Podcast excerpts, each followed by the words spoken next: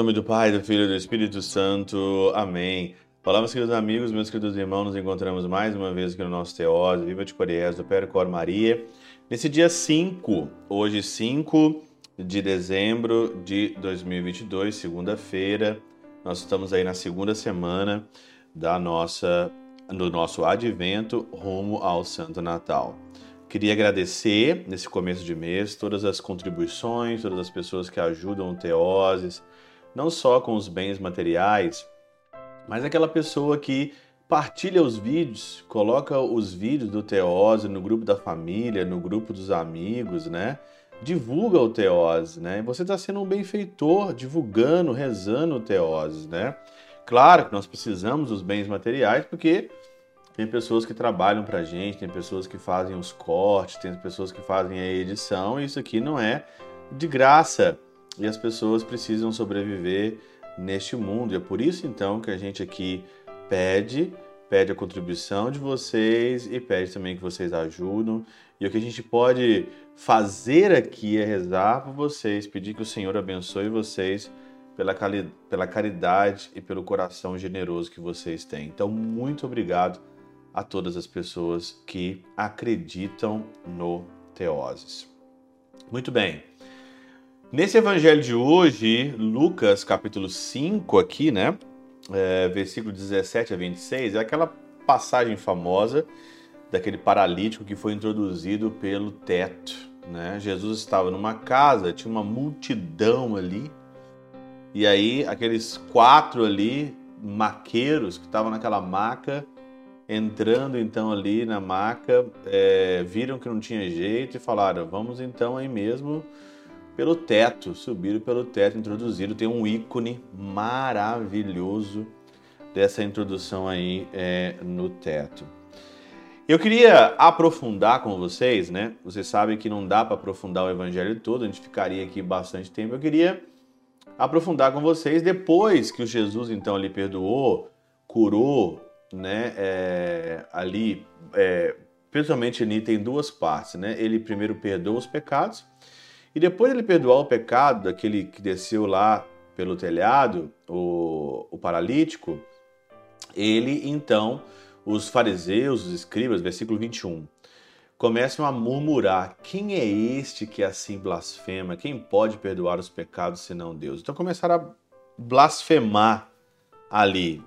São João Crisóstomo, a partir desse ponto, ele faz uma, uma comparação sobre a doença do corpo e a doença da alma. Na realidade, quem estava doente ali não era o paralítico, né? Quem estava doente era os fariseus, escribas e mestres da lei, as blasfêmias, murmuração. A doença da alma é a doença do corpo. Então ele diz assim: quando sofremos corporalmente, procuramos separar de nós aquilo que nos machuca. Pelo contrário, quando a alma está doente, postergamos o remédio e por isso não somos curados mesmo das doenças do corpo.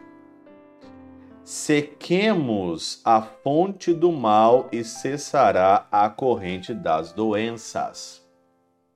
Cessar aqui a fonte do mal.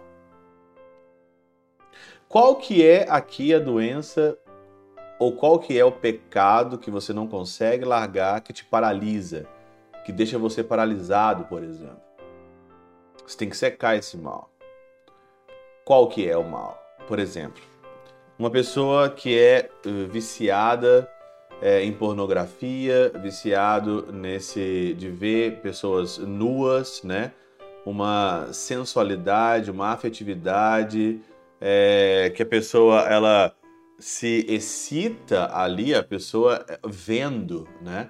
Nem com, é com uma pessoa real, nem não, mas é vendo ali, a concupiscência dos olhos mesmo. O que você tem que fazer? Qual que é a fonte disso tudo? É o bendito do celular.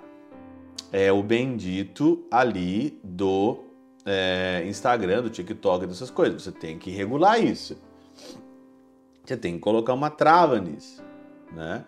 Por exemplo, a falta de tempo. A pessoa ela passa ali horas e horas é, no, no, celular, no bendito do celular, no telefone. Ué, você vai ter tempo para quê? Eu não consigo ter tempo para o essencial. não consigo ter tempo para aquilo que realmente precisa ter tempo. Então você tem que fazer o quê? Qual que é a fonte? Ah, a fonte eu bebo demais. Qual que é a fonte? É o bar, é o boteco, é a saída. Eu saio, então eu não consigo resistir. Como é que é isso?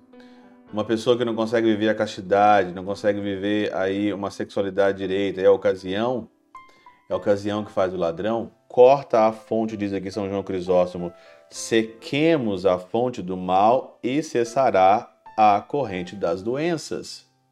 Você tem que analisar onde que é a fonte, tem que analisar onde é o seu calcanhar de Aquiles. E aí então a coisa acaba. Os fariseus não se atreviam a dar a conhecer as suas intenções, porque temiam as multidões e assim somente meditavam em seus corações. Por isso ele dizia: Os fariseus escrevem apenas dizer: Quem é esse que diz blasfêmias? Murmurando, murmurando ali. Cesse aonde está ali a tua doença. Aonde que você cai? Aonde que é o seu calcanhar de Aquiles? Então, olhe isso, analise isso, medite isso. Vê aonde você cai, vê aonde que é o gatilho ali de você cometer, de você ficar doente. Doença da alma. Então aí você vai ficar com o corpo totalmente sadio também, com tudo sadio. Então corte a fonte dos seus pecados.